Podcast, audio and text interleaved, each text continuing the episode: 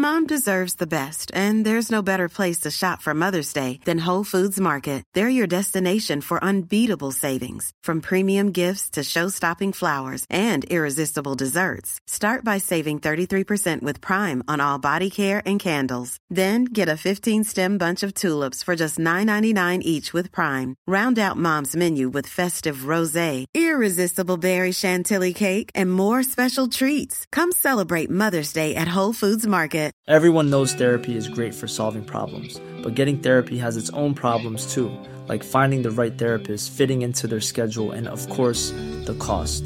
Well, BetterHelp can solve those problems. It's totally online and built around your schedule. It's surprisingly affordable too. Connect with a credentialed therapist by phone, video, or online chat, all from the comfort of your home. Visit betterhelp.com to learn more and save 10% on your first month. That's BetterHelp, H E L P.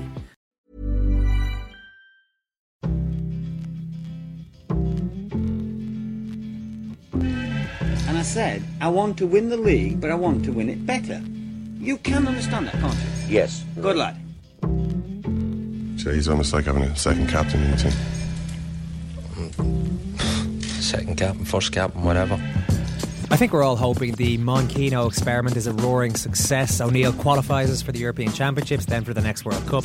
By which point, Murph, hmm? Roy Keane's personality has become so warm and cuddly that the only question left is is Keano too nice to be a number one? That's the idea scenario, but if it goes the other way, Yeah. if it goes the other way, and O'Neill No, I like the sound of that one now. Don't Yeah, don't ruin it for me now. Uh, O'Neill loses the goodwill that he has at the moment. He may look back at his first weekend as Ireland manager and kick himself Hmm. for his choice of of his first public appearance. He was at Saturday's press conference. It was well built up.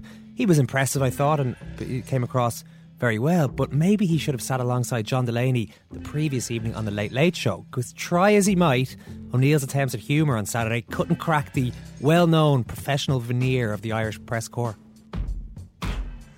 I was joking there. Without further ado, I will invite some questions along here.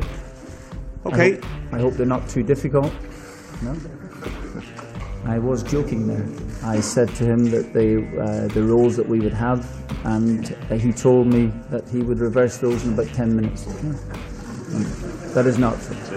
I was joking there. With the extra teams available now for qualification, that he doesn't see a problem whatsoever. He did not say that. I was joking there. Someone asked me the other day, why Roy? And I've asked myself that question a number of times. But um, I was joking there. Uh, See, journalists like to laugh, Murph. Yeah. And I think they will laugh at Martin O'Neill without crowd, though. without being prompted. I just feel there may have been cross wires. Yeah. Comedic wavelengths were, were just not being. Listen, Met. you know, it, it, it, it's all going to settle down very quickly. Uh, the press corps were probably a little thrown by the fact that they could understand every word that he said. Uh, maybe maybe that's what maybe that's what had them on edge there. Ken is spending some time at the new coaching setup today out in Malahide. Ken, how are you? Very good, Alan. How are you? Pretty good. We've been quite impressed with the photographs we've seen. It seems like there's a chemistry between Roy Keane and Martin O'Neill who were together on the training ground today. How did they look to you? Well, they, they look great. Martin O'Neill in his, his trademark uh, black tracksuit. Uh, Roy Keane going for the shorts and boots look. Uh, Puma Kings. Uh, he, he when when we arrived, when we were let into the training, which is just the very beginning of training, because it seems like Martin O'Neill doesn't like journalists watching training. He's like, "Why are they there? I don't want them here." So if we do have to be let in for a few uh, minutes, make it at the very beginning of the session when really all they're doing is kind of warming up. Um, so the players were all warming up at one end of the field, and then at the other end, uh, Roy Keane was sort of walking around with his hands behind his back, tapping a football around in a sort of a circle and uh, I guess he was just leaving the players to, to their own devices and the in the training to begin with. Uh, but then they, they did a bit of a they came actually right over in front of the journalists to do a bit of the sort of rondo piggy in the middle stuff, you know. Uh, so they're standing right there, and Keane came over at one point to hand out some bibs, and uh, handed a bib to John O'Shea. He said to him, "Are you going to join in?" And what Keane was like, "Oh, what me?"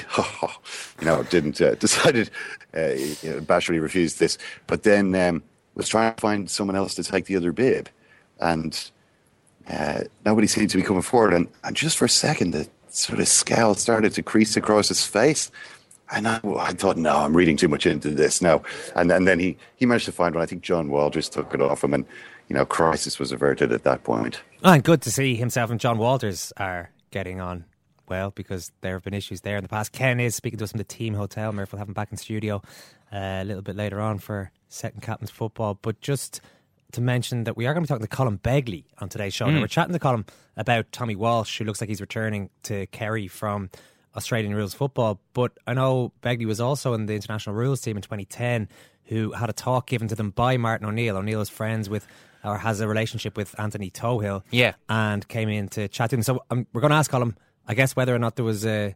Whether they got the jokes made by Martin O'Neill and what sort of figure he was. Yeah, um, actually, a, a, a, very interesting piece written by Joe Brolly in uh, Gaelic Life magazine around the time that O'Neill got the Sunderland job, which uh, gives some indication of how close he remains to the whole Derry Gaelic football scene. Anthony Tohill was manager in uh, 2010. Um, apparently, Tohill was over at an old firm game, and uh, Tohill knew Neil Lennon quite well. So they met up after the game, and Neil Lennon said, "Oh, listen, you know, Martin O'Neill would kill me if he heard that uh, that you were over here." O'Neill was still manager of Celtic at the time.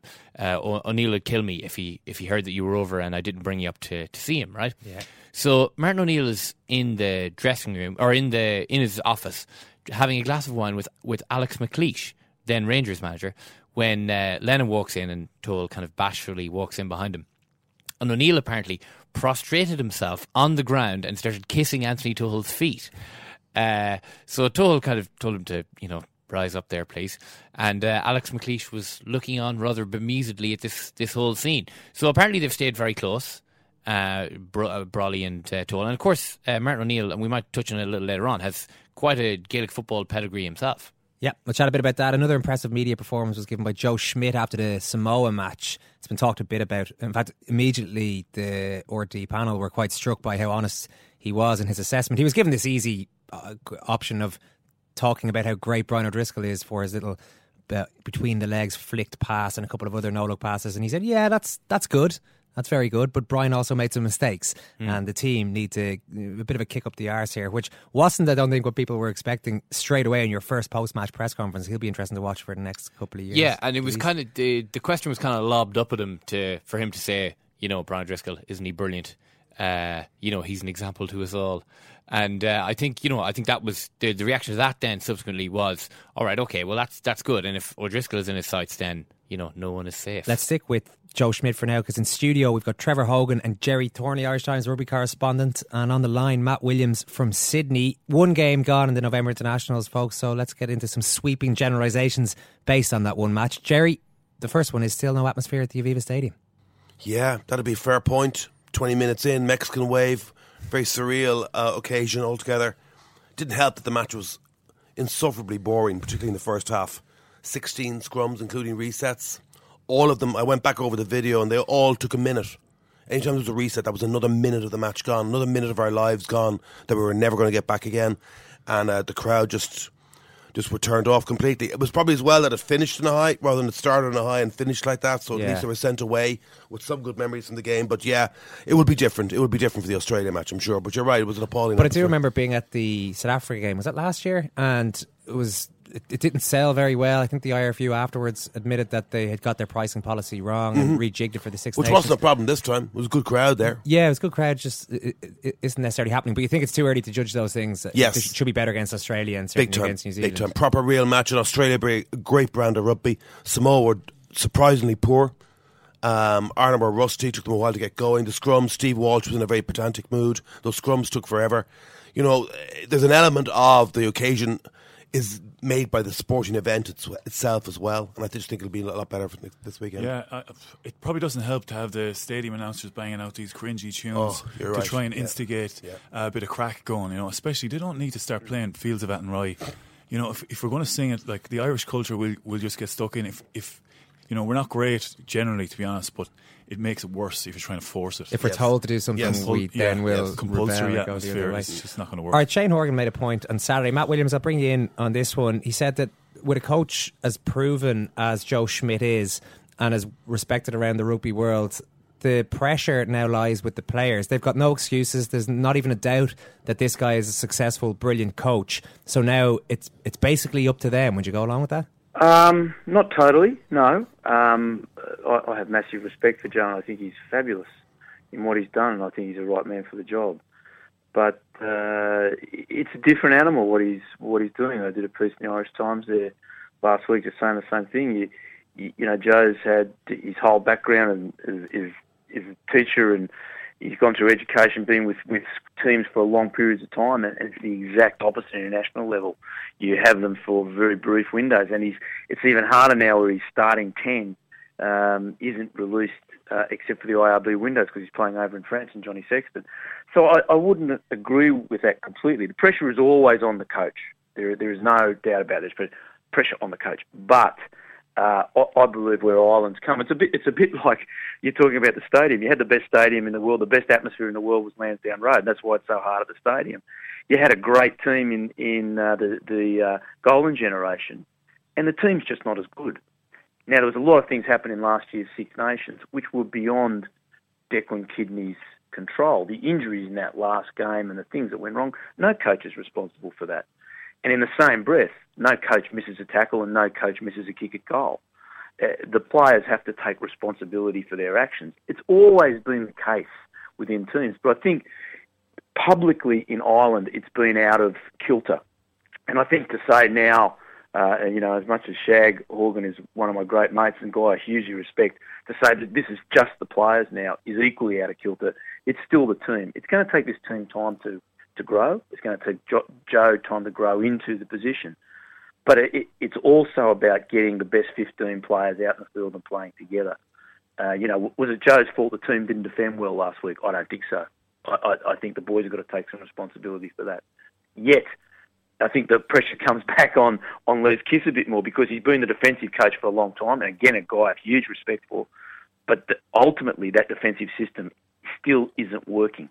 And if they don't have it working, next week against Australia could be trouble. Let me tell you, if they don't have it working the week after, it's going to be 50 points had. Trevor. And everyone is responsible for that. Your point on who who is responsible under this reign? Yeah, I think everyone's fairly unanimous on the, the characteristics, the qualities of Joe as a coach. But uh, you know, um, I do see there will be player individual responsibility coming into it as well. But just on Matt's point there about the defence, um, it, some of the errors were very uncharacteristic, you know, and from people that we wouldn't usually associate with making making errors like that. And you'd maybe possibly throw into mix a possible reason for that is because you know, and it might touch on what Matt, Matt's talking about the, the, difficulties at national level. You're trying to coordinate four different provinces, or maybe even more different uh, defensive structures.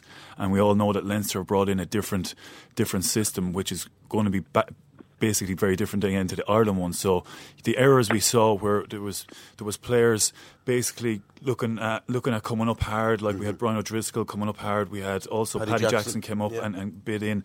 They're they're probably def, um, they're the system of coming defending from the outside in, uh, whereas Ireland is probably going back to that. That's the system of inside out, and it's a li- slightly bit different. Now, I'm, I'm only speculating mm. because those errors can they can be very easily fixed. But because and there was a, other issues with lack of communication and, and certain players coming in when they should have been pushed out, players sitting on their heels. They're small little things that maybe it's just about getting everyone on the same level and that is something that would it comes down to responsibility. You're probably looking at. It would be astonishing if Brian O'Driscoll made the same mistakes two weeks running. It's never happened. It never yeah. will happen.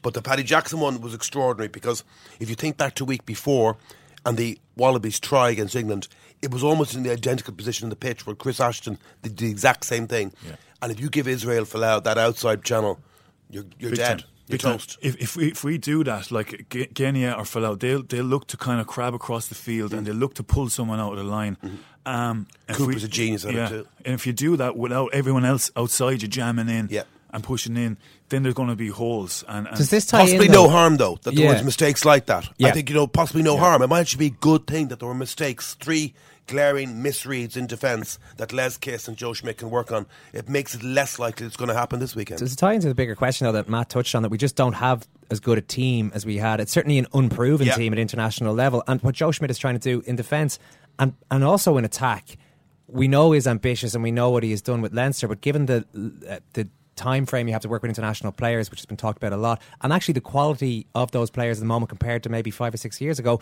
might he have to rein things in himself? Might the coach might need to change his philosophy at some point? I'm not too sure about that. I, I accept Matt's point totally.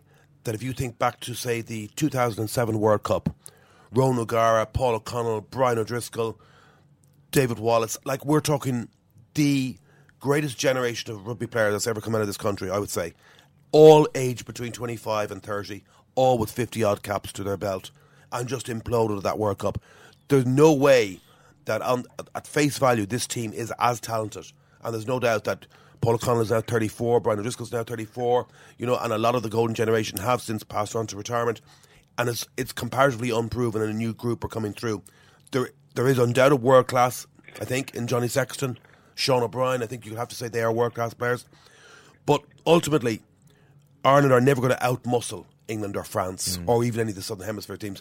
They've got to outthink them. They've got to outsmart them. And I would I would have thought that Joe Schmidt is absolutely the best coach qualified for Ireland to have a hope of doing that. What do you think, Trevor? Do you, thi- do you disagree also with my assertion that maybe, and it's way too early to tell, but that it's harder to do what Schmidt did at Leinster with an international team, and the coach might actually have to learn as he goes along as an international coach too. Yeah, I, I, I take Gerry's point, but I suppose if you look at it individually and you say, you, say, you mention players like you say the likes of who have we lost, you say Jerry Flannery, you say Davy, Wa- David Mm. Wallace, but then in those areas you'd say w- w- we've got Rory Best, we've got Sean Cronin, and, and, and you've got Sean O'Brien, Peter O'Mahony, um, Chris Henry. Those players for me are, are you know you're not going to have a David Wallace, but they're still in of that category. And in the second row, we're still quite strong. Maybe the one area possibly it would be centre where you don't have that quality coming Big through behind. And second row, I would argue Trevor as well. Um, yeah, I suppose, but you still got O'Connell is not going to be as uh, uh, much of as a, a athlete around the field as he was. He still has that presence for me, but yeah, uh, the second row and centre, maybe we don't have the depth that we, we did have in that, that era. But for me, it's just still huge quality throughout the side, and I wouldn't start thinking that you know, or the generation is, is gone now. At any Sure, yeah, Matt. Your point, I guess, is that even though he's had massive success at provincial level, he's an unproven international coach at the moment, Joe Schmidt. So we still have to. The jury is still going to be out on him. Yeah, mate. Well, you know, if I if I can just give you one name, Robbie Deans. You know, Robbie Deans won uh, game after competition after competition with the Canterbury Crusaders. Um, there was huge pressure in New Zealand to put him in as the New Zealand national coach after the 2007 World Cup when New Zealand were defeated by uh, France in Cardiff. And I think Robbie was a sensational coach, and his players let him down. I, I have no doubt that, that the Australian players let Robbie Deans down. Uh, did Robbie Deans make some mistakes? Of course, but that doesn't make Robbie Deans a bad coach. Uh, I, I think I think it's all we're, we're trying to make something that's quite complex a bit simple, because the other part when you, when you take the step up to international uh, coaching, especially with a country like Ireland and to a lesser degree Australia, um, you know, if, if the, the opposition is so much stronger than you uh, numerically, they should be better than you. Whereas when you sometimes, you know, Leinster were one, uh, were one of the great teams of Europe. Now you step up into that next level. You're playing New Zealand, like oh, they've never beaten New Zealand. You're playing, you're playing France. The statistics are, uh, the stats are quite low. England stats are quite low. So it's you're not apples and apples. It's it's a completely different uh, world you go into. How quickly did And- that, and that again, become apparent to you, Matt, when you went to co- coach Scotland? Did it immediately? w- Were you prepared for the different challenges faced by an international coach? Uh, I, I probably was because I'd done some work with international teams before, but even then, uh, and, again, my my each situation is different. I went to Scotland knowing that I had a very poor player group uh, at that at that particular junction, and I, I went there very much with my eyes open, knowing that this was going to be a very tough gig. But in my in my career, I wanted the opportunity and the personal experience to have coached at international level. I would have loved to have coached Ireland, but I was told that wasn't going to happen in the foreseeable future. And then I had a I had a decision to make: do I stay at Leinster or do I take this opportunity? I actually spoke to John Connolly, who said that he was offered the Irish job many years ago and he regretted not taking it. You never know when you're going to get offered it again, so I took it. And 2020 hindsight, I'd do it again. Not not because it was an exceptionally difficult, uh, coaching gig, but the personal life experiences that I got out of it that, that are not for anyone else's business, just my business, were, were wonderful, and I, I enjoyed it. I would have loved to have coached Ireland, but that you know you can't always get what you want. But it was t- a step from Leinster, where we had a young team that was dominant, that was coming through, moving forward in, in our competition, which was then was the Magners League or the Celtic League as it was, and, and the Heineken Cup, to then start, step up into the Six Nations. And the first game of the Six Nations was against England in 2004. It was their first game after winning the World Cup you, you're really going to struggle to win that game. So you've got a whole lot of different parameters that go into it. You know, Joe against New Zealand, should he win that game? You know, he's going to have to beat history and beat it. Can Ireland win? Of course, I always say Ireland can win it. But it's not apples and apples. If Leinster went up against Clermont, still a great side, would Joe win it? Yeah, we'd expect him to have a, a really even or better than even chance to winning it. It's just a, it's a different league, a different competition, completely different parameters. Are expectations level levels too high though, Gerry? Do we actually have a chance of beating New Zealand? No. Sh- should we no, see? No, should, never ever, ever ever expect Ireland to beat New Zealand. Should we again. see the tour as the series as a failure then if we don't beat Australia? No, not at all. Absolutely not. So we can lose two, two of those games. And it's not important. Does it really matter? It'll be a footnote in history come the next Six Nations, come Six Nations next season again, and particularly come the World Cup. How Ireland did against Australia. I would say that the Australian game probably defines the month in the sense that if Ireland win, it's a good month. If Ireland lose, it's not such a good month. Because realistically, Samoa is very winnable and the All Blacks game is very losable. I've long since given up hoping for an Ireland win against the All Blacks because I've learned from history. The last time I was in New Zealand, Ireland just lost 16 0. As an Irish person, you just wanted to cower out of the yeah, place. but we were close in the test before that. We have yeah, gotten close. Yeah, yeah, was, which is a remarkable achievement. Really remarkable. But I don't know how many of All Blacks games I've encountered now. Not only is there kind of a, a mental block about beating them. Not only are they generally just superior from 1 to 15, but they are so acutely conscious themselves of never having lost to Ireland that they it actually, acts as a powerful motivation for them.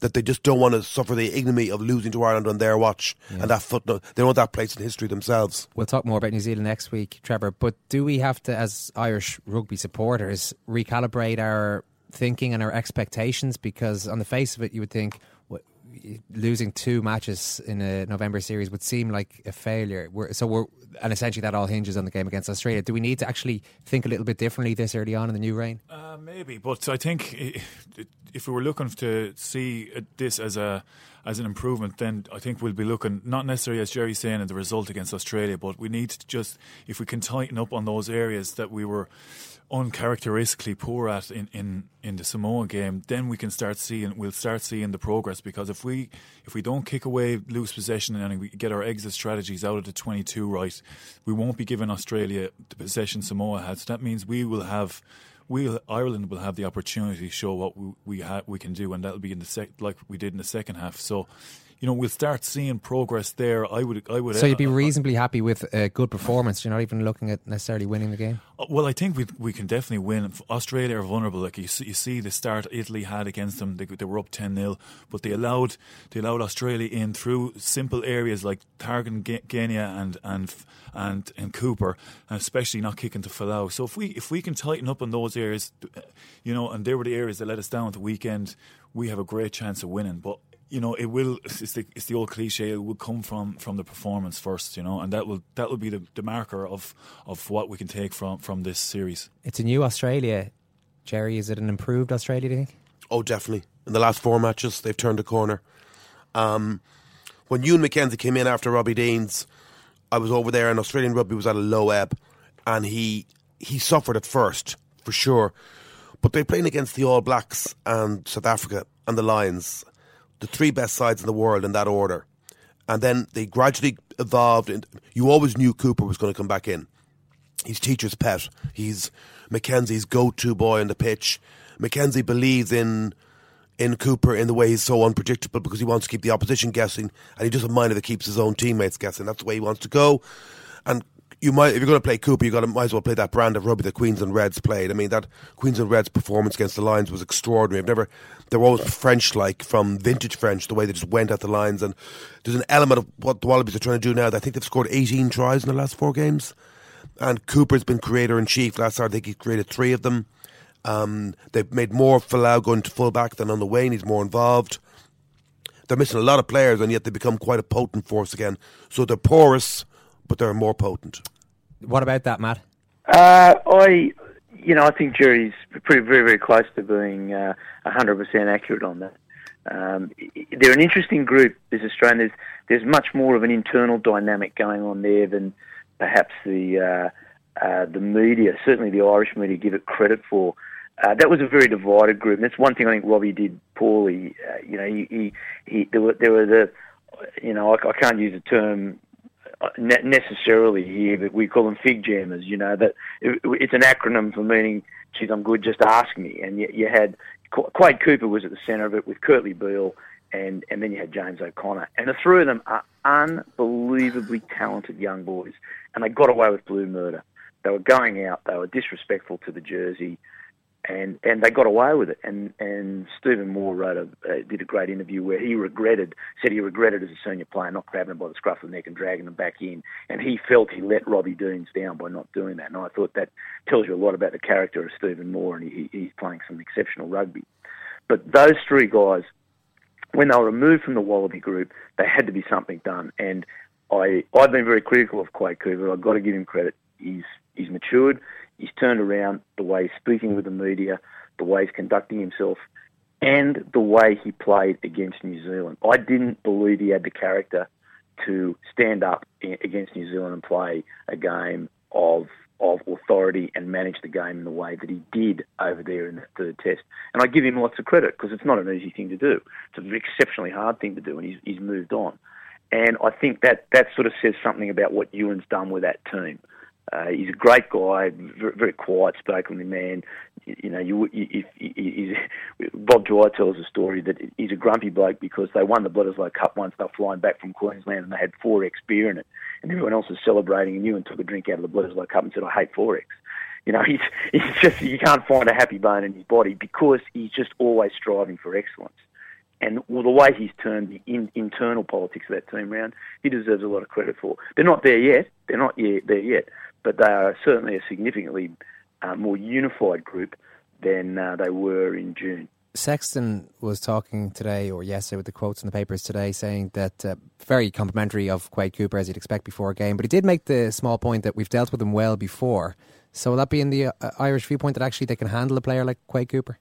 Definitely, and I think once you, it's actually very helpful to be able to specifically identify two or three key players, and it really gives a focus to players going into a match to be able to talk up.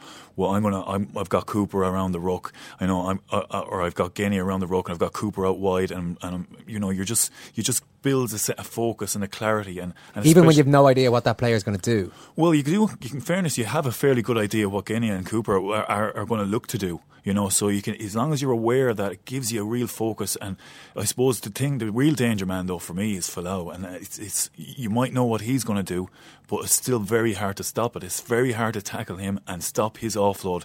Uh, you know, no matter what, no matter what way you approach him. So for me, he's the real danger man. But we can cut that down by not kicking as as loosely as as, as possible to him. You know, um, for me, Genia and Cooper are, are you know they're obviously top class, world class players. But as long as the Irish defensive line is aware of what, what they're what they're looking looking at, then it, it just gives a massive a massive focus. I mean, you know, the template is there. What we did to, to Genia in the World Cup. So, for, you know, for me, it's actually like Sexton is saying there.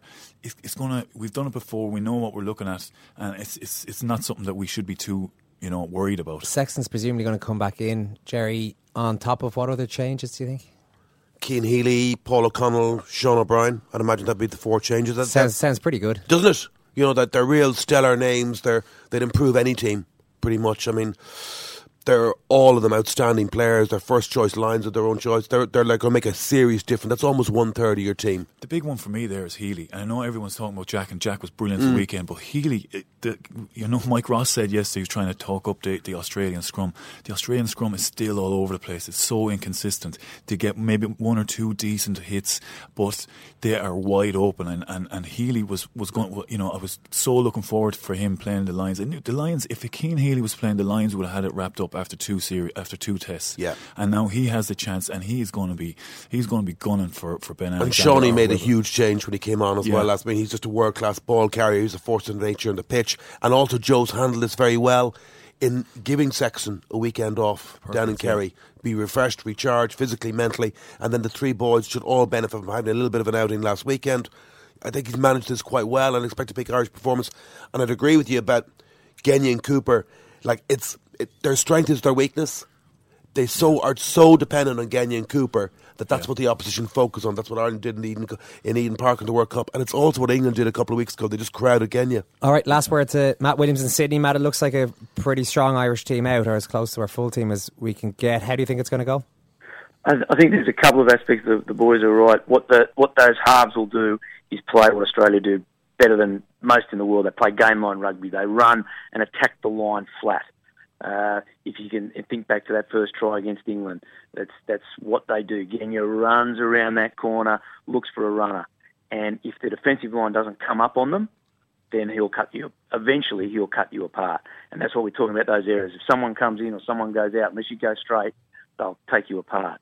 But the one thing that no one's mentioning there, what happened in in uh, New Zealand was it rained. If it rains in Dublin, Ireland are in this game. If it's a dry day, Australia will play will, will play very very well, and Ireland will be hard pressed to hold them. But there's a strong chance in November in Dublin it's going to rain because look, there's just I'm not joking. I've said this before. Gerry knows. We had long talks. These are still the kids from the drought generation. They grew up with ten years without rain, and Australia finds playing rugby in the rain very very difficult, and Ireland don't. That's their element.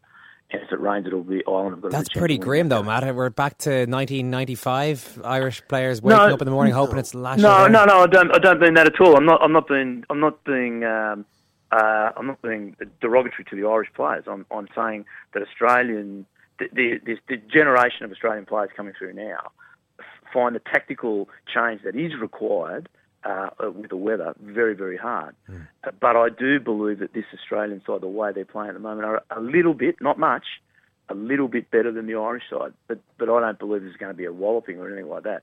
And if Ireland won, I wouldn't be at all surprised. But I think if it rains, Ireland will win. Okay, Matt Williams, we'll leave it there. Gerry Thornley and Trevor Hogan, great stuff. Thanks a million. Cheers, lads, thanks. I, I don't know if I, I understand the point that Matt is making, and I think Gerry agrees with him that it's not so much that Irish rugby players need the rain. Mm. It's just Australian, Australian rugby players, yeah. Don't necessarily like it, but it's just a little bit too similar to those old five and six nations. I know you love um, anecdotal. Nine six against Scotland, nineteen ninety three. That's what we're talking about here, is it? That's that kind of thing. Reminds me of a story, Murph. I know Yeah. you love stories that centre around the great Kerry teams of the 70s and 80s. Oh, there, ha- there haven't been enough of those put into the No. public domain, I think. One of them, It's the great untold story of Irish sport, really, isn't Jack it? O'Shea, I can't remember who used to room with him, but whoever it was told the story about Jack O'Shea that they were playing an All Ireland final. Jack O'Shea gets up on the morning of the final, opens the curtains, really sunny day, really nice, and Jack O'Shea turns around and says, Brilliant, dry ball. This is what Kerry us football's all Suits down to the ground. You can see where this is going. Where if the next All Ireland final, lashing rain when he opens, turns around, brilliant stuff. They won't like the rain. Kerry football's all about digging in. That's what it's all about. Did that actually happen? I don't know, but it's a Kerry yeah. football story. It's a Kerry football story, so you can you can take them at their word. We've on. been talking about media performances for quite a lot of this show. Here's another interesting interview that was given this week, yesterday indeed, by Lance Armstrong.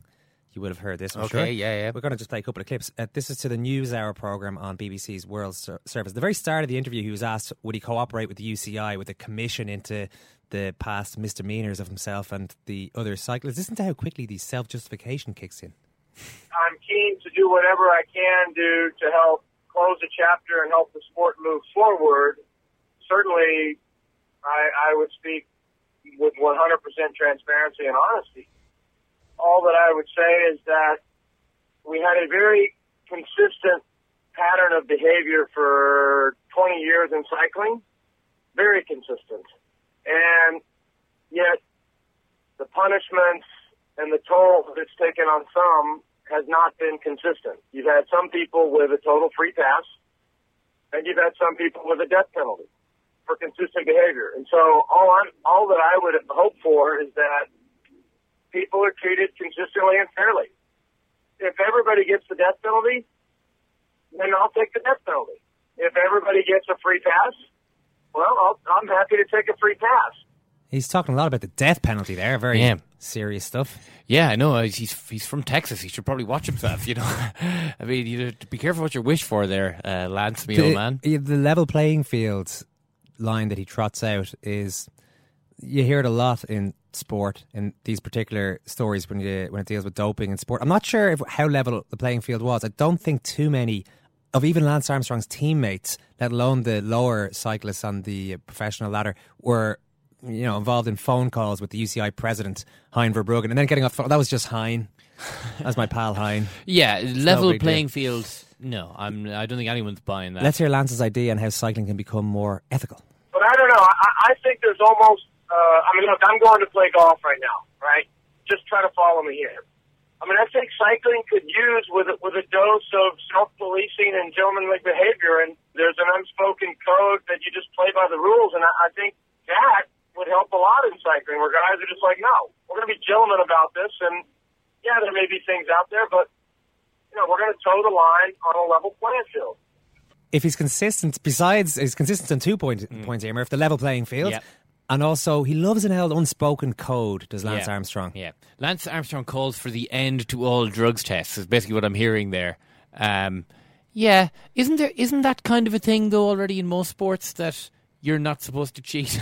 I mean, I There's don't, a- there should be an unspoken code in cycling that you don't take performance enhancing yeah, drugs. I think that code kind of already exists, really, lads. Uh, uh, unfortunately, uh, golf isn't the only uh, sport where He loves a round of golf as well. Well, I mean, there's not a whole lot else he can do at the moment, really, is there? I mean, that's kind of what he's got. Coming up in second captain's football. That's yeah. They have asked for that, really. Well, you can laugh. That was the World Cup. I'm a little bit of an idealist, but having said that, I want to be like me.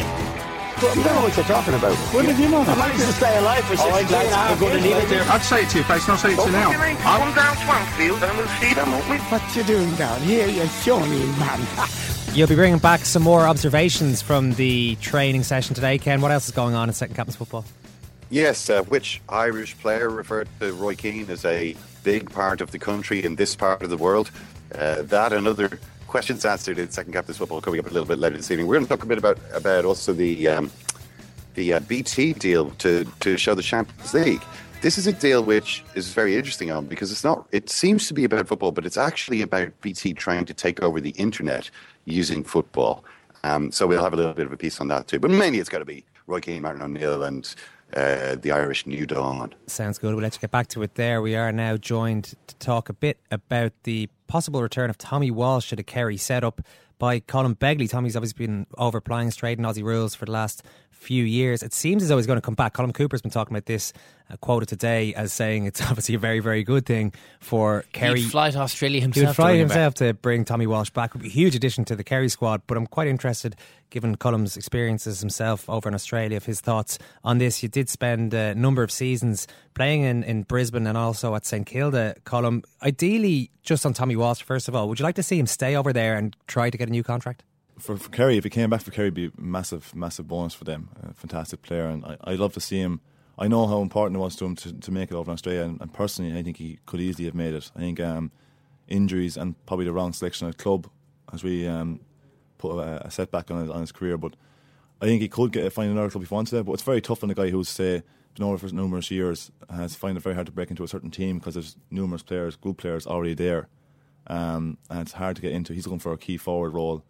I think he's definitely a key forward. If they put my else, really. Yeah, that, that's the thing. Most of the Irish guys who went over before him, and of course you've been over there, whether they were forwards or not i- i- in Gaelic football, they were, it was easier to make them into defenders. Yeah, well, it's, this is the thing. Actually, I, I disagree with him somewhere too. Um, it's been happening for a while, and I actually spoke to Tadhg Kennedy about it when they're scouting.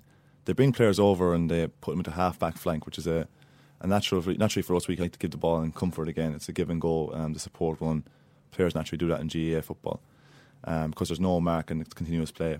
That's fine to bring that over and put them in half back flank, let him base his playoffs, and our player, say an experienced player, get the idea of where we're going to move and. But after a while, like you have to be realistic about where certain lads play. Like Martin Clarke, there we went over as well. Um, half back flank first into the bit of midfield, and then was tagging as well. His skills with the ball, like whether it be round or oval, he can snap shot from left to right. Like he has this amazing talent to see things too.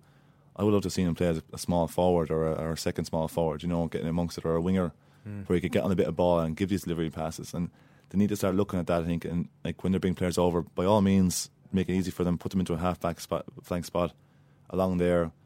let them develop their game. But after that, start looking to where you would play him properly. And you know, Kieran Burns going over there now as well at the moment. Like he's a forward. They'll, they'll play him a half back flank to start off, but he's a forward naturally. He would like to score, and, and that's what be his position. So, I So hope it's just one of those idea, ideas that are in the heads of the Australians that okay, these Irish guys are coming over. They're 19. They're not used to this game. The easy thing to do is to put them in They're as a nearly, halfback. yeah, they're nearly suggesting that kind of all of the Gaelic footballers have the same skill set. Well, yeah, a lot, a lot of them brought over are quite similar, and like in the athletic ability, they have probably be you know tall enough, athletic enough, um, you know, height, height, size, but and their basis is right. Put them in there at halfback flank. You can kind of gauge your game off it. Like a lot of half forwards or wingers will be the movement will be quite you know similar, so they, they find out where they're kind of leading, where they're going, so they can learn how to be a back and learn how to be a forward by watching what their players are doing. But after a while, I just think they need to start saying, well, well this player is important now. Where we can put him, he's a he's a forward. Like Tommy Walsh, to play him full back and centre back. He can play full back and centre back. He can do that, but he's a scoring forward. That year in 2000 and um, 2009 with Kerry. year. yeah, it yeah. was, I believe even sensational. with international rules, I think it was a year after um, where we, we were over in Sorry, Australia. yeah, yeah. He was marking Joel Patfull. Joel Patfull is one of the better defenders in the AFL. He got best and fairest in Brisbane, and he roasted Joel Patfull in that game. He could kick, kick a ball to him, he would have caught it no matter what. Like he's a scoring forward, he's a presence. He, he's athletic for a big lad too. So, like obviously injuries hampered him now. I would love to see him try and get in our club because I think clubs are clever enough to see that this man has ability. How does he do that? What's the process there? Does he just uh, put his name out there? Yeah, well, he'll have, a, he'll have a manager or an agent, I suppose, as you call it in America, but he'll have a manager who'll probably look to talk to a few clubs about him. If he goes, if he's delisted by Sydney and he's in there a year, he can put himself into the draft. The draft means that any team can pick him that way, but obviously the interested club will come towards him and say, listen, we want to, we want to pick you in the draft. We have whatever pick we have and we might choose you there. And two or three clubs can go in there and it's basically whoever's the first pick that wants to pick him can get him. But um, like I think the assets he has and the skills he have, he could he genuinely could really make it in the AFL. Why do you feel that he made a wrong club choice? just well, I don't even at the, even at the time, it's hard for a player to make. Like even when I went to St Kilda as well, I went to St Kilda and I thought it was the right club choice for me. There was Collingwood. I was training with Collingwood for two weeks before I went over, and St Kilda had a, a sooner choice and they picked me, and I was delighted because they were a good team, up and coming, and didn't make the first game, the the, the, round one, and he said you're you're close, you're close, keep pushing. 20 games in a row, after winning 20 games in a row later on, you st- still haven't got a game, like so it's tough in that way. And you just can't tell. But I just think with Sydney, they probably have Adam Goodes and they have um, now they have Buddy Franklin Kurt, and Tippett, and they're three top top forwards, you know, key forwards who would make any team. Um, so where do you where do you go there? You know, you don't really Yeah. have a four tall. Yeah, it's it's kind of interesting the trajectory of so many players when they go over to Australia that so often we see Irish guys go over and in the first year they make a huge splash or they have a breakout year maybe in the second year, but then after that it's only ever really Tadhg that's managed to continue that. Why do you think it is that after maybe uh, maybe it's only one year, but certainly two years that it seems that uh, Irish players can't push on and continue to, to keep the upward curve? There's probably a few factors. Like um, you look at, I suppose, the player himself, and Ty- Tadhg, obviously a fantastic player, very athletic, and he found a, a niche, I suppose, in Sydney. Sydney were looking for, at the time, were looking for a player to take the ball out of the fence in, in, in, a, in a fashionable speed, like, and and he was that. He was a very good rebound fifty player. Like he just, I remember brothers watched the game before and they said to me, Tadhg, like he's a class player, but he just doesn't mark. You know, and he didn't. Ha- he actually he didn't have to mark because he'd done so well in a few games where he's marking and, and bursting out that what happens is the other teams go, he's a very, very important player to them. He's a he takes the ball out of defence. They didn't actually put forwards on to mark him nearly. You know what I mean? Yeah. So he just stands at the back of, of stoppages and stuff and takes the ball out and delivers it at speed and, and was very, very good at that. Fantastic and, and good vision and, and his burst was fantastic. And now Pearce Hanley is doing the same as well. Pearce Hanley will be a superstar in AFL. Yeah. Without, without doubt. Uh, I mean, I think a lot of Irish players were really, or a lot of Irish people were really surprised at how good he was in 2011 uh, Oh, in the international rules. Because People Yeah. were blown away by how how good he was. But just that point on, uh, on that Kieran makes about how it some, sometimes seems to tail away for Yeah. players. I- I- well, other what- than Tadhg. What happens is, I think um, there's a few different factors that can take place. The, the actual team itself you're involved in, like, you know, it could be s- so many. Say if you're a halfback flank, it could be five or six other halfback flanks at a time who have more experience or whatever. And you couldn't, you just can't. You're improving for so long, and you reach the level where how am I going to be better than this guy beside me? You know what I mean? Mm-hmm. And maybe you can't be. Maybe you're not not there yet. Maybe they've had a few, actually a few years in experience, mm-hmm. or And and is it an element of you're a project for the first year and there's a massive amount of resources put into you and you know you you feel that for better or worse the club are committed to you because you know you're the new Irish kid and then in maybe in the second year or in the third year uh, certainly they kind of say right well he's reached a certain level now and there's maybe there's another kid that they're going to go up and develop and you're kind of very you're left on your own the support structure that you had for the first year or the first 18 months isn't there anymore It's probably like this. They're being realistic that okay, we've we've helped you along now, and now it's your own. Like now, Yeah. you know, it's your it's your turn now to take ownership of it, and whether you want to improve as a player, you can improve as a player. You know, like that because you're not seen as an Irish boy anymore after two years. Yeah. You're seen as you're now a Brisbane Lions player or St Kilda player, etc. So, um, it is it does happen, and injury can hamper lads too. Like like um like Kevin Dyas went over, he did his hamstring. You know, I tore my quad my third year out for eleven weeks, and and that can have a massive effect when you try and come back into it. And then again, it could be just you're not good enough. Players come over and just can't break into that, you know, superstar because you're playing against, you know, AFL superstars, AFL players who are professional. Like, I mean, you've been all over, you've improved, you've went well, and it gets to that stage, like I said, where now is the time to kind of break into it, to kind of stay involved, kind of get better. I don't know, maybe it's maybe this, you just can't, maybe you're not made for it. And I do think though lads have been maybe pushed around different spots and positions, have went to maybe different teams shouldn't have went to, and an injury as well has, has hampered them. With know. somebody like Tommy Walsh now, if he does come home, is there a readjustment process? Was there for you? Was it kind of tricky uh, in your own mind to accept that you did really well over there, but now you're coming home? Yeah, I, I, for me, for, yeah, there is definitely, but um, you, you deal with it and you come back and you think to yourself, okay, I've had a go at it and I've done what, and you, you try and focus on. For, for me, it was focus on the positives of Mhm. what I've brought back from it and realize I went over and played four years professional, and that's you know it's it's, it's a great achievement and, and something I'm very proud of. And for Tom, Tom Tommy would be the same. I think like he he was really passionate about it too. I know he wanted to make it, and, and this is the worst thing. Like, like whatever about me, I'd say I'd probably look at myself and say "Duh, probably a few things I should have done more, or or maybe if I had played that different way. Like I look at Pearson. Pearce is brilliant because he, he takes on players a lot. You know I mean, naturally takes them on. Um, he's a real powerful burst off, and they were looking for players like that. I would look to myself more as myself as I probably pass over the ball and stuff like that. Maybe I should have played the game a bit different. And and those things you learn in hindsight they're great. But Tommy Walsh, like he's had a horrible injury and, and things were going well before that. It'd probably be harder for him knowing that he could. I think he really could have made it, and something like that has really hampered, taken him back and hampered him. So there'll be adjustment. If he doesn't come home like straight into like it'd be massive bonus for Kerry straight away, and they'll and they'll let him know that because he'll be a huge additive um, addition to their team. But it will take a while for him to you know look back and realize that it's not a bad thing. I've I've done well. I went over there, represented Ireland well, represented Ireland international rules. Um, in my opinion, could easily have made it and should have made it. A few things didn't go his way, but now he's back here, and uh, I'm sure he'll do a fantastic. And from back. your own point of view, Colm, you say there that you're hugely proud of what you achieved. You might do some things differently. Is there? Are you comfortable in your own mind, or are there any kind of regrets? Um, there's probably always some regrets. Not, not like just I think when you have the when you, when you when you have it all done and you look back and you think, should I have played that way or should I have done this? You know, should I express myself more? You know, was I a bit timid about things? I think I was. I think I, I probably try to do it now in Gaelic football, try and express myself a bit more. But back then, I probably thought "There's- there's more in you. You know, my my father always says, if you could play the way you train, you know, in training you do some of these amazing things, and I, I wish I could do it. You know, but you, you see boys, you know, they're passing balls or left and right foot, spinning the balls outside the boot, and you know, in the in NFL, it was there was no pressure. You did the same thing, but in a game, you maybe haven't passed the ball off these boys running by instead of just taking the game on yourself. That's one thing. I, if, if I had any advice to give to the boys, I would just show them everything you have, like really express yourself and go for it.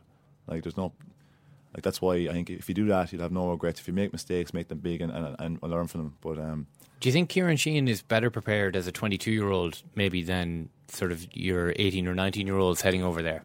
And Ciarán Sheehan has obviously succeeded, has done you know, huge things as a footballer in, here. In some ways, definitely. I think um, he's probably obviously more mature. I think you know, and, and, and not in a bad way. When you're younger, just I think he's developed that with I suppose with good teams over here. He can try to take things in and look at himself and try and develop himself a bit better.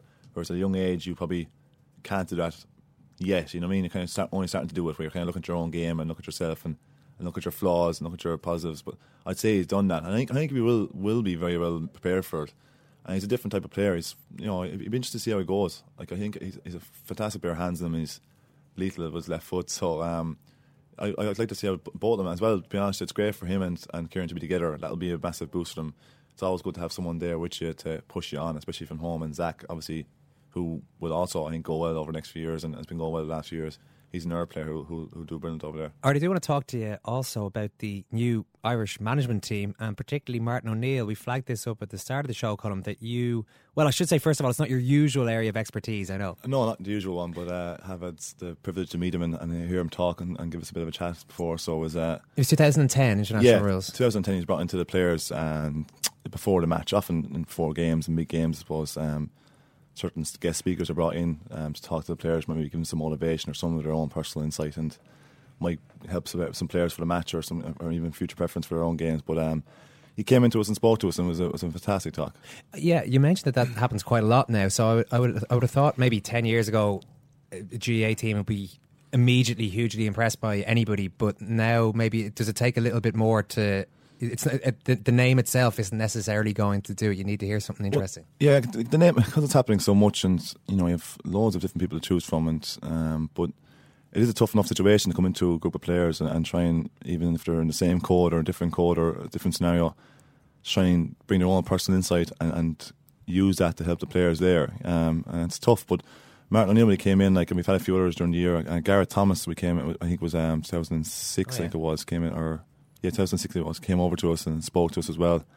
Um, we went over to Toulouse for a training camp and we, uh, he spoke to us then, and that was a fantastic talk as well. But you notice different things from different people and what they give to it. And um, Martin's was, was, was fantastic too in his own special way. Was it one of these corporate team bonding type speeches, or was it more personable and about his own experience? No, like like I said, of when you come into those talks, it's because it's been done so much, and you know some players can take a lot from it, some players can't.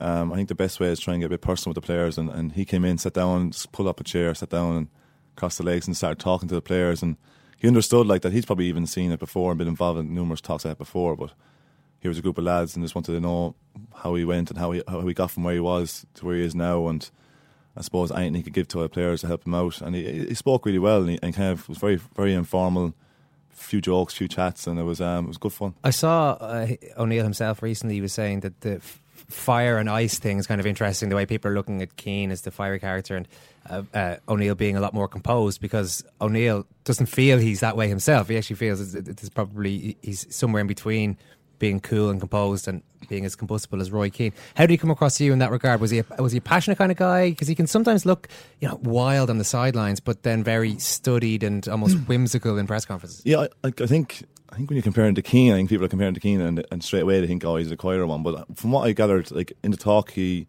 very well controlled, was passionate about things he spoke about, and but you know he's a clever man, and he's an intelligent man. He kind of controlled it very well, and sometimes obviously you want to lose track of that on, on when passion kind of overloads or emotions come over to it. But I wouldn't see him as being a soft guy either. I'd say, you know, yeah. um, he knows he wants to get out of things, and he.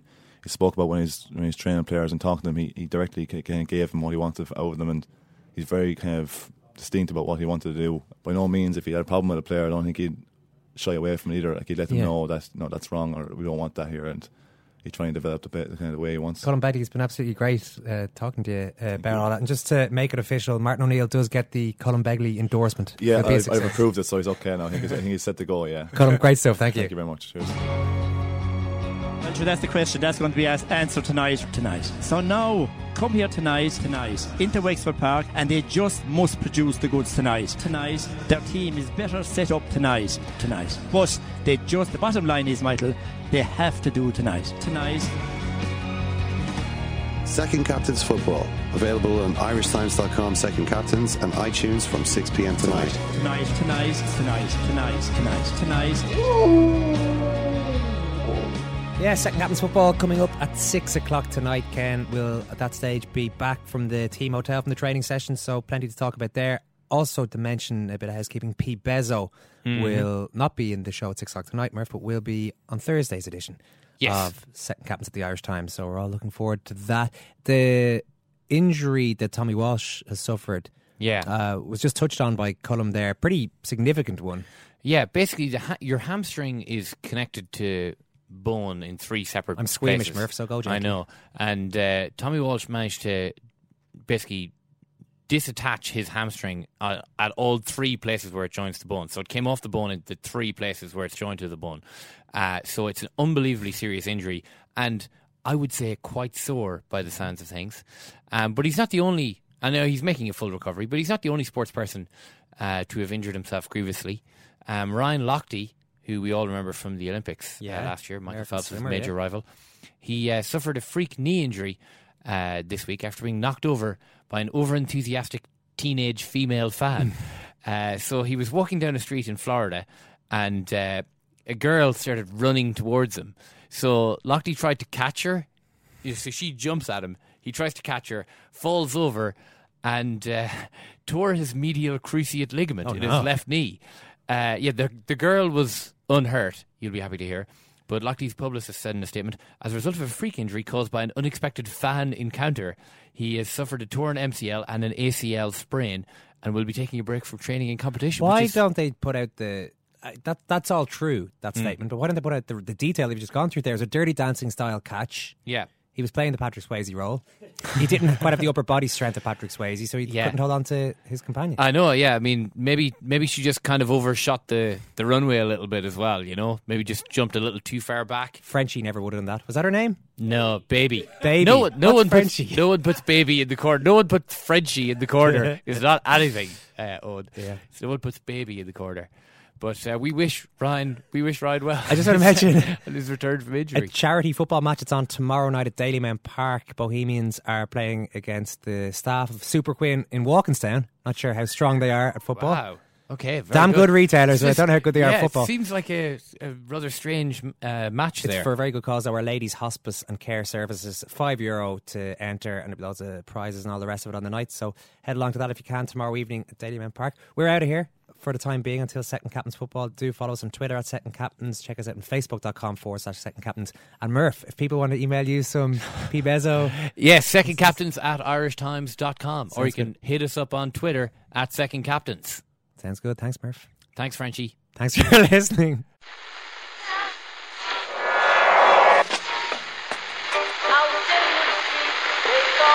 Whose phone is that? That's the second time it's gone off. Never go home, they never go home, they never go home, those, those, those boys.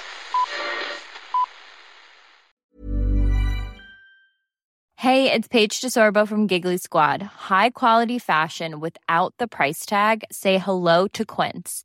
I'm snagging high-end essentials like cozy cashmere sweaters, sleek leather jackets, fine jewelry, and so much more. With Quince being 50 to 80% less than similar brands. And they partner with factories that prioritize safe, ethical, and responsible manufacturing. I love that. Luxury quality within reach. Go to quince.com slash style to get free shipping and 365 day returns on your next order. Quince.com slash style. Mom deserves the best, and there's no better place to shop for Mother's Day than Whole Foods Market. They're your destination for unbeatable savings, from premium gifts to show-stopping flowers and irresistible desserts. Start by saving 33% with Prime on all body care and candles. Then get a 15-stem bunch of tulips for just $9.99 each with Prime. Round out Mom's menu with festive rosé, irresistible berry chantilly cake, and more special treats. Come celebrate Mother's Day at Whole Foods Market.